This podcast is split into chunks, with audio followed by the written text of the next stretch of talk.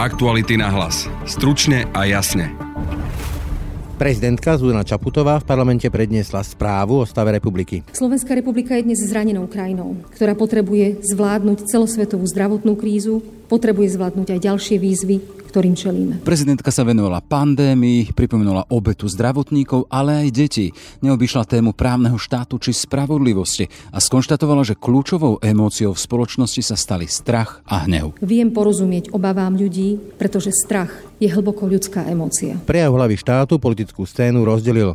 Začal, čo koalícia správu viac či menej ocenila, opozícia nenechala na prezidentke suchú prakticky ani nitku. Šéf SMERU Robert Fico. Kto pozorne počúval prejav, musí potvrdiť, že bol to prejav člena vládnej koalície. Nedá sa inak definovať toto vystúpenie. A predseda parlamentu Boris Kollár. Každý by si mal vstúpiť do svedomia. Aj ja. Správou dnešného dňa je správa. Presnejšie správa o stave republiky, ktorej hlava štátu nastavila našej spoločnosti kritické zrkadlo. V dnešných aktualitách nahlas vám prinesieme najvýznamnejšie momenty z prejavu prezidentky, ako aj reakcie lídrov prakticky celého politického spektra. No a pripojíme aj komentáre významných osobností nášho spoločenského života. Pekný deň a pokoj v duši vám prajú Braňo Dobšinský a Jaroslav Barborák. Myslieť pozitívne po mesiacoch pandémie nie je ľahké. Som Martina a aj napriek náročnému obdobiu sa teším na budúcnosť. Spolu so mnou aj väčšina Slovákov. Viete prečo? Lebo sebadôvera a optimizmus pozitívne ovplyvňujú našu budúcnosť. Už zajtra sme o krok bližšie k porazeniu vírusu, k vysnívanému bývaniu alebo ku šťastnej rodine. A nasledujeme svoje sny. Aj Slovenská sporiteľňa pomáha našej krajine tvoriť budúcnosť, na ktorú sa môžeme tešiť všetci. Zistite viac na budúcnosť je vaša SK.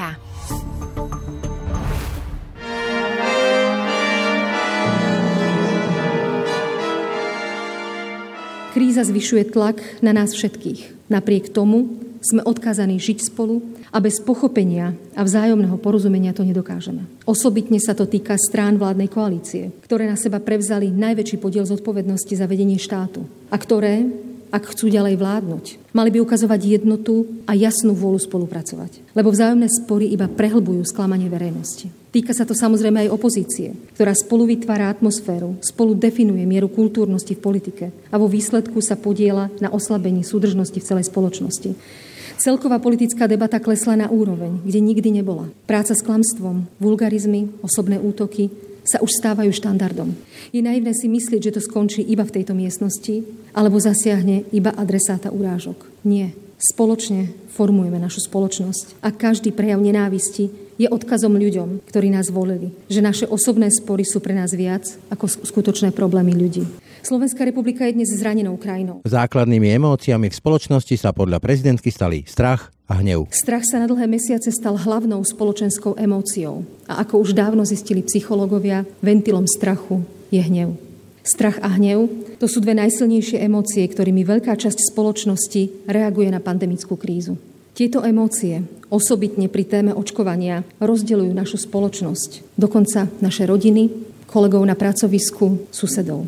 Môj pozitívny postoj k očkovaniu je dlhodobo známy a považujem ho za najefektívnejšiu cestu vysporiadania sa s pandémiou. Zároveň považujem za vhodné pripomenúť, že samotná skutočnosť, že niekto zaočkovaný nie je, nerobí z neho zlého ani hlúpeho človeka. Viem porozumieť obavám ľudí, pretože strach je hlboko ľudská emócia. Hlbokou ľudskou emóciou už ale nie je snaha hnev a strach vedome zneužívať alebo využívať túto tému na uvoľnenie nenávisti voči druhým ľuďom, prípadne na túto nenávistnú vlnu nasadnúť. Takíto ľudia nechcú spájať, nepotrebujú si získavať dôveru, stačí im len dôveru vo všetko podkopávať, vo verejnú službu, v inštitúcie, vedu, medicínu. Je pritom celkom legitímne byť kritický voči chybám, ktoré sa počas manažovania pandémie urobili. Vecná kritika s cieľom záchrany životov je dokonca žiaduca. Keď si však niekto myslí, že rozbehnutú nenávistnú vlnu osedlá, či dokonca využije vo svoj prospech, mýli sa. História nám už neraz ukázala, že nenávisť netvorí, ale ničí. A to aj svojho pôvodcu. A my potrebujeme chrániť tento svet a naše Slovensko v ňom. Hlava štátu ocenila obetu a nasadenie zdravotníkov v čase pandémie a pripomenula, že jej veľkou obeťou sa stali i naše deti. U veľkej časti detí a mládeže sa obvyklý spôsob života takmer úplne stratilo. Trpeli nielen tým, že sa nemohli primerane vzdelávať, ale ich sociálne vzťahy boli zo dňa na deň prerušené. napriek často opakovanému sloganu, že školy sa v pandémii majú zatvárať ako posledné a otvárať ako prvé, Slovensko uzatvára trojicu krajín OECD s najdlhšie zatvorenými školami v roku 2020. Pred nami je už len Kostarika a Kolumbia. Od februára 2020 do marca 2021 boli všetky materské, základné a stredné školy otvorené iba 28 dní. Chcem preto oceniť zmenu v prístupe ku covidovým opatreniam v tomto školskom roku. Osobitne ťažko doľahla táto situácia na deti zo sociálne slabšieho prostredia, ktoré už aj pred pandémiou čelili nerovnostiam vo vzdelávaní. V školskom roku 2020-2021 sa skoro každé 5. dieťa na 2. stupni nemohlo pripojiť na online vyučovanie a každé 10. dieťa sa vôbec nezapojilo do dištančnej formy vzdelávania. V dôsledku uvedených zmien a traumy, ktorou spoločnosť prechádzala, počet detí, ktoré majú úzkostné a depresívne stavy, znepokojujúco narastol. Naše deti a mládež zo všetkého najviac teraz potrebujú obdobie psychosociálnej rekonvalescencie. Ak im ju z nejakých dôvodov nedoprajeme a nezabezpečíme, dôsledky môžu nadobudnúť až generačný charakter. Samozrejme, hlava štátu neobyšla ani tému spravodlivosti, právneho štátu, systémovej korupcie, no i boja v bezpečnostných zložkách. Veľmi diskutovanou témou uplynulých mesiacov a aj aktuálnych týždňov je téma spravodlivosti. Spravodlivosť však nie je diskutovanou témou len v súvislosti s príjmaním systémových zmien, ale najmä kvôli vyšetrovaniu korupčných káuz. Verím, že sa všetci zhodneme na tom, že pre fungovanie spoločnosti v akejkoľvek dobe je potrebné, aby vo verejnej službe neboli ľudia, ktorí svoju moc nielenže neunesú, ale ju dokonca zneužijú vo svoj prospech. Rovnako verím, že sa zhodneme, že akýkoľvek uzdravujúci proces pre spoločnosť, teda aj vysporiadanie sa s korupciou, sa musí diať zákonným spôsobom. Za normálnych okolností by sme ďalej s dôverou sledovali proces očisty, ako vyšetrovanie rozpletá jeden prípad za druhým, polícia hromadí dôkazy a súdy na ich základe objektívne rozhodujú. Namiesto toho sme dnes svedkami, ako dve strany v bezpečnostných zložkách, obrazne povedané, mieria na seba dostupnými kompetenčnými zbraňami. Výzva prezidentky po jednote a zomknutí však na úrodnú pôdu nepadla. Naopak správa politickú scénu rozdelila. Predseda Smeru Robert Fico. Pani prezidentka môže sa na nás hnevať, koľko chce, ale obsah jej vystúpenia, ktorý bol dnes prednesený v Národnej rade, je obsahom, ktorý v plnom rozsahu podporil vládnu koalíciu. Ale v plnom rozsahu. Neviem, prečo sa pani prezidentka stavia do tejto polohy. Predsa povinnosťou prezidenta je byť nadstranícky, byť hlavou štátu, reprezentovať túto krajinu a poukazovať na dobré aj zlé veci. Ale kto pozorne počúval prejav, musí potvrdiť, že bol to prejav člena vládnej koalície. Nedá sa inak definovať toto vystúpenie. Dámy a páni, pani prezidentka konštatovala, že na Slovensku máme najvyšší počet obetí pandémie na počet obyvateľov a že sme porovnateľní s najhoršími krajinami na svete. Dokonca možno sme najhoršou krajinou na svete, pokiaľ ide o obete. Ale nepovedala B, nepovedala, kto za to nesie zodpovednosť. Dnes tu niekto nesie plnú zodpovednosť za najvyšší počet obetí na počet obyvateľov na svete a to je vláda pána Hegera a pána Matoviča. Nie je možné konštatovať zlé výsledky, katastrofálne výsledky, najhoršie výsledky na svete a nepovedať B, kto za to nesie plnú zodpovednosť. Chcel by som opraviť pani prezidentku a dovolím si to, pretože som v politike podstatne dlhšie ako pani prezidentka, hoci vyjadrujem plný rešpekt k úradu hlavy štátu, ale strach a hnev, ktorí dnes dominujú na Slovensku, nie sú výsledkom pandémie. To je hlboký omyl. Strach a hnev sú výsledkom toho, že táto vláda je neschopná. Ľudia sa jednoducho boja, čo s nimi bude, pretože necítia tú vládu za sebou. Necítia, že by tá vláda robila nejaké kroky, ktoré by ich ochraňovali. Robert Fico je lídrom zloby a rozvratu. Reaguje premiér za stranu Oľano Eduard Heger. Musím povedať, že práve som počul výzvu na konsolidáciu situácie v polícii, s čím samozrejme súhlasím. Cenný bol aj jej postreh, že pandémia vyvolala u ľudí strach, a následne aj hnev. A žiaľ, niektorí z toho začali politicky ťažiť. Robert Fico sa v pondelok prišiel totiž vyhrážať pani prezidentke, ale nielen pani prezidentke, ale celému Slovensku. Je to podľa mňa naozaj nehorázna opovážlivosť a drzosť. Pretože Robert Fico sa vyhráža občianskými nepokojmi. Áno, občianske nepokoje a chaos sú v jeho záujme, pretože dovolím si povedať, je to žiaľ líder zloby a rozvratu. Robert Fico neurobil zo Slovenska sociálny štát, to si prosím povedzme na rovinu, ale urobil zo Slovenska krajinu, v ktorej malá skupina beztrestne bohatla na okrádaní štátu a občanov. Pre šéfa Hlasu Petra Pellegriniho bola prezidentka zasa až príliš jemná a málo verbálne razantná. Áno, našla sa tam kritika, bola to snaha nastaviť zrkadlo vládnej koalícii, poukázať na tie vypukle problémy, ale vzhľadom na to, aká hrôza na Slovensku vládne, respektíve aké hlboké sú tie problémy, tak jej jazyk bol príliš diplomatický a príliš jemný. Vy si pre seba niečo odnášate z toho tému?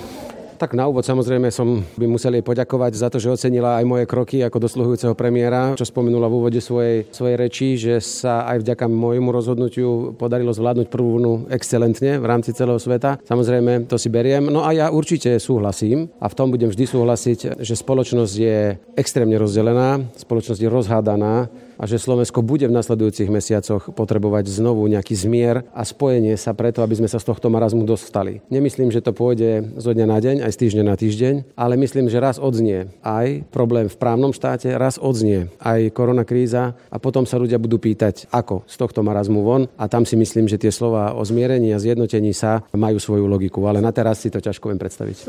S tým rozdeľovaním spoločnosti kritizovala najmä opozíciu, akým spôsobom sa vyjadruje, štve verejnosť proti sebe, proti koalícii, proti opatreniam? Tak neviem, ktorú časť opozície myslela. My v Hlase sa nesnažíme pôsobiť nejak takto dramaticky. Skôr naopak, snažíme sa robiť rozvážnejšiu politiku, prinášať riešenia, ukazovať, že existuje svetlo na konci tunela. Uvidíme, ako to nakoniec samozrejme vyznie v závere. Ale určite, že každý si musíme klásť otázku, či ideme spôsobom po nás potopa, alebo čím horšie, tým lepšie, alebo sa budeme naozaj snažiť niečo s touto krajinou spraviť. Žiaľ, v tomto marazme a pri tejto vláde žiaľ, ja veľké šance na zlepšenie situácie na Slovensku nevidím. Politik na politickom rázcestí, predseda parlamentu Boris Kollár slová prezidentky vníma aj ako výzvu na spýtovanie svedomia. Každý by si mal vstúpiť do svedomia. Aj ja. Každý si v tom prejave pani prezidentky môže nájsť to svoje a teraz si ísť potom svoje. Nie. Ja by som bol skôr kritický k sebe a môžem povedať, že jasne povedala pani prezidentka, že tie zmeny treba robiť, že treba bojovať proti korupcii, že treba aj upraviť možno po 30 rokoch fungovanie prokuratúry z toho sovietského typu na niečo moderné, ale rovnako, teraz pôjdem na našu stranu, rovnako povedala, že to nemá byť práca nejaká kvapná, lebo to môže ešte viac zhoršiť tieto veci. Rovnako zhodnotila situáciu, že spoločnosť očakáva boj proti korupcii, ale musí sa diať zákonným spôsobom. Zaznala tam jasná výzva na jednotu v koalícii. Vy ešte stále ste členmi koalície. Cítite sa adresátom tejto výzvy? Ja si myslím, že adresátom tejto výzvy som ja, ale aj koalícia celá, aj tá druhá strana. To nebolo, tento prejav pani prezidentky nesmeroval Borisovi Kollárovi, ale... Počúval aj Boris Kollár, ja si berem svoje uši, ktoré som mal počúvať, nebojte sa, ale som pevne presvedčený, že to bude počuť aj Igor Matovič, Eduard Heger, Richard Sulík a Veronika Remišová. To znamená, že my spolu tvoríme jednu koalíciu a toto by malo ťahať za jeden povraz. To znamená, že áno, každý musíme niečo preto urobiť a ja rozhodne som ochotný. Za vás čo to bude? Budeme sedieť, neboj sa, budeme rokovať, nemusíte sa obávať. Teraz idem stadnúť opäť s pánom premiérom.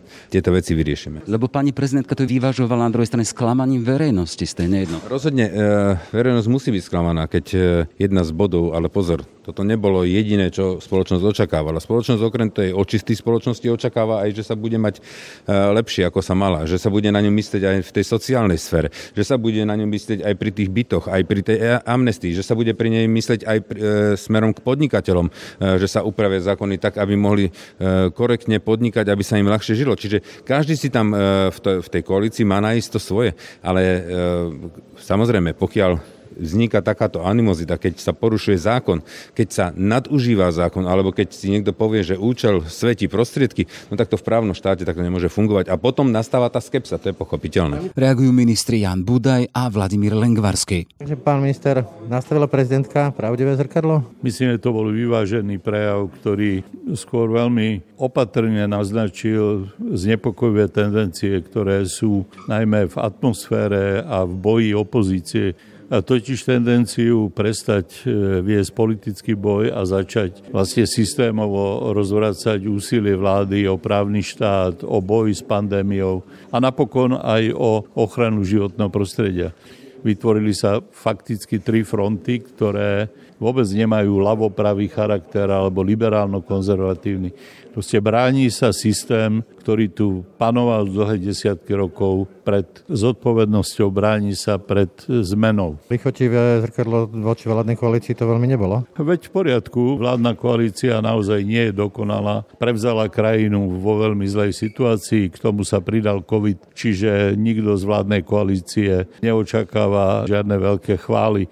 Sme mostom do nových čias. Toto je koalícia, ktorou sa tá zmena iba začína. Štát nemá právne základy. Boli podmité, žiaľ, pomerne skoro po revolúcii systematickým spojenectvom nových zbohatlíkov s určitou skupinou politikov a to je ten systém, ktorému vo svete sa hovorí kriminalita bielých golierov. Tak určite tá vďaka zdravotníckym pracovníkom, to si veľmi vážim, opakujem to znovu. A tá výzva k tomu pokoju a k tej nejakej solidarite spoločnosti, tak aby sme tieto ťažké časy, ktoré nás ešte čakajú, dúfam, že už nebudú dlhé, aby sme zvládli a potom samozrejme všetky tie výzvy, ktoré stoja pred nami v rámci reforiem. Tam pani prezidentka naznačila to teda, že ten postoj k vakcinácii delí nielen spoločnosť, ale tá delitečiera ide cez rodiny, cez pracoviska. Chcem sa spýtať aj cez tento parlament, ako hovoríte vy zo svojej pozície šéfa rezortu zdravotníctva vidíte ešte nejakú možnosť, ako tej vakcinácii a zaočkovanosti na Slovensku pomôcť? Existujú nejaké ďalšie opatrenia, ktoré by tomu pomohli? Tak myslím, že opatrenie už dosť a už iba ostáva apelovať na ľudí neustále, aby jednu z tých možností, ktorú majú, čo z týka očkovania, využili. Ja si nemyslím, že tu sa nejak dramaticky v najbližšej dobe zvýši zaočkovanosť, ale možno, že nárast tých infikovaných a nárast počtu ľudí v nemocniciach a možno, že aj bohužiaľ pribúdajúce úmrtia, ktorých dúfam nebude veľa, tak tých ľudí skrátka presvedčia k tomu, aby schránili teda sami seba hlavne a svoje okolie. V správe, ktorá nastavila našej spoločnosti kritické zrkadlo, sme oslovili aj viacero zástupcov nášho spoločenského života. Politologička Dagmar Kusá ocenila jej pokojný tón, vecné pomenovanie problémov, ako i správne načasovanie. Asi málo kto by chcel dnes byť v koži prezidentky, keď kráčala k pódiu na pôde Národnej rady, predniesť svoju správu o stave republiky, ktorý je všetko len neutešený. Mnohí si želali, aby jej prejav bol rázny, ráznejší, než sme od nej zvyknutí, najmä v čase, keď na jej úrad otvorene útočí bývalý premiér a používa ho na svoju kampaň. Nedočkali sa a to je dobre. Takýto prejav má svoje pevné kontúry. Musí rekapitulovať, čo sa udialo vo všetkých sférach, čo sa podarilo, čo nevyšlo. Dáva však aj priestor na vyzdvihnutie hodnôt a odovzdanie individuálneho odkazu. A tento formát využila prezidentka, myslím, naplno. Bol aj empatický, pochvalný, vyzdvihol obete a nasadenie bežných ľudí, dotkla sa zlyhaní v zvládaní pandémie v zdravotníctve i vzdelávaní, počiarkla sociálne témy a tému chudoby, ktorú považuje za neriešenú a naše zaostávanie v ochrane životného prostredia. Dva odkazy rezonovali najsilnejšie a boli aj na pomery takéhoto prejavu pomerne ostrou kritikou vládnej koalície aj opozície. Sú to témy rozdelenia spoločnosti počas pandémie a tých, čo sa týmto rozdelením živia aj na úkor ľudských životov, a téma krízy v súdnictve a bezpečnostných zložkách, ktorá priviedla súčasnú koalíciu do ďalšej krízy. Tému spravodlivosti si nechala na koniec svojho prejavu a bola to aj najsilnejšia časť tohto prejavu. Priamo odsúdila mocenský zápas v bezpečnostných zložkách a podčiarkla dôležitosť odhalení, ktoré vyšetrovania systémovej korupcie doposiaľ priniesli a ktoré poukazujú na vážnosť krízy politického systému u nás. Vláde vytkla nesystémovosť riešenia súčasnej krízy jednou pracovnou skupinou a svoj apel symbolicky ukotvila v hodnotách Nežnej revolúcie. Z prejavu vyplýva, že stav únie považuje za znepokojivý, krajina je rozdelená spoločensky a politicky a naznačila, že stojíme na križovatke, kde sa rozhoduje o charaktere krajiny do ďalekej budúcnosti. Jej odkaz, veľmi si želám, aby sme obstáli, inak budú dejiny k nám nemilosrdné, je zásadný a prichádza v zásadnom čase. Šéfke nadácie Zastavme korupciu Zuzane Petkovej v správe zarezonovalo, že roky odkladanú reformu nenahradí ad hoc komisia. Prezidentka dnes v správe o stave republiky spomenula aj boj proti korupcii, stíhanie veľkých korupčných káuz a súboj, ktorý sledujeme v polícii medzi inšpekciou a NAKA. Podobne ako my v nadácii, aj ona upozornila, že súčasná situácia je sčasti dôsledkom chýbajúcej reformy policajnej inšpekcie, nedostatočnej kontroly informačných služieb a prokuratúry, o ktorých hovoríme už roky. Várovala tiež pred rýchlymi riešeniami, keď spomenula, že roky absentujúcu ochotu k zásadným zmenám nemôže teraz nahradiť práca jednej komisie. K vyšetrovaniu veľkých káuz tiež uviedla, že aj keby pri nich vyšetrovatelia robili chyby, verí, že súdy dokážu posúdiť dôkazy a aj zákonnosť ich získania. To si myslíme aj my v nadácii a preto voláme po úprave paragrafu 363, ktorý dáva obrovskú právomoc generálnemu prokurátorovi zrušiť akékoľvek právoplatné obvinenie. Rastislavovi Machunkovi z Asociácie zamestnávateľských zväzov a združení v správe chýba viac dôrazu na ekonomiku. Správa o stave je predovšetkým odkazom pre politikov a je zhodnotením ich činnosti. Je samozrejme na nich, či z nastaveného zrkadla si zoberú nejaké konzekvencie. Pokiaľ ide o zamestnávateľov, tak určite by sme privítali, aby v správe, ale samotnej činnosti prezidentky bol daný väčší dôraz na ekonomiku, na hospodárstvo. Veď ak spomínala práve druhú vlnu pandémie a činnosť zdravotníkov a všetkých, ktorí boli v prvej línii, tak samozrejme bol aj priemysel a hospodárstvo, ktoré v neľahkých časoch dokázalo fungovať a zabezpečiť tak ekonomické fungovanie štátu, ale aj zdravotníctva a všetkého, čo je napojené na štátny rozpočet. Pre politológa Jozefa Lenča bola správa udalosťou. Vystúpenie prezidentky Slovenskej republiky v parlamente so správou o stave Slovenskej republiky je sviatkom. Nielen preto, že sa koná raz za rok a je hodnotením toho, v akej situácii sa nachádza štát a spoločnosť, ale sviatkom aj preto, že je to jedna z mála príležitostí, kedy v parlamente odznejú v skutku štátnické slová a nielen hlasy populistov riešiacich vlastné žabomyšie konflikty. Nešťastím, že prejav, ktorý sme mohli dnes počuť, bol takým prejavom, štátnika, ktorý sa nielenže empaticky prihováral k občanom, ktorí už viac ako rok a pol žijú pod istým jarmom krízy spôsobenej pandemickou situáciou, ale bol aj kritikou alebo prihováraním sa politickým elitám, politikom, z ktorých sa nevyčlenovala ani pani prezidentka, kritikou do vlastných radov toho, akým spôsobom sa v súčasnosti realizuje politika a ako realizácia politiky dopadá na celú spoločnosť. Podľa môjho názoru bol prejav pani prezidentky kritický voči vláde, kritický za to, akým spôsobom nezvládla pandemickú situáciu, ale aj to, akým spôsobom realizuje politiku, ktorá nevzbudzuje dôveru v očiach verejnosti. Zároveň bol však príhovor kritický aj k opozícii, respektíve ku všetkým politikom, ktorí podľa pani prezidentky podkopávajú dôveru ľudí v inštitúcie demokracie. Domnievam sa, že tento prejav dal aj nádej občanom Slovenskej republiky.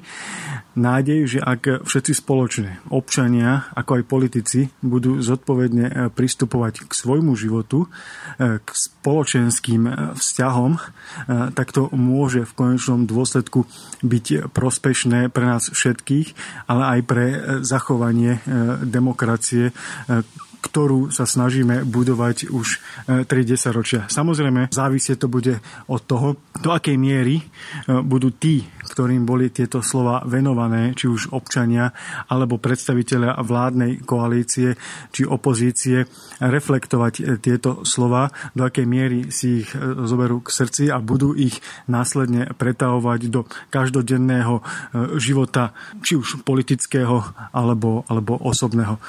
Môžeme len dúfať, že slová, ktoré sme dnes mohli počuť takto, v spoločnosti zarezonujú, hoď na druhej strane tú nádej veľmi utlmili následné reakcie, či už zo strany vládnych alebo opozičných politikov. Aktuality na hlas. Stručne a jasne.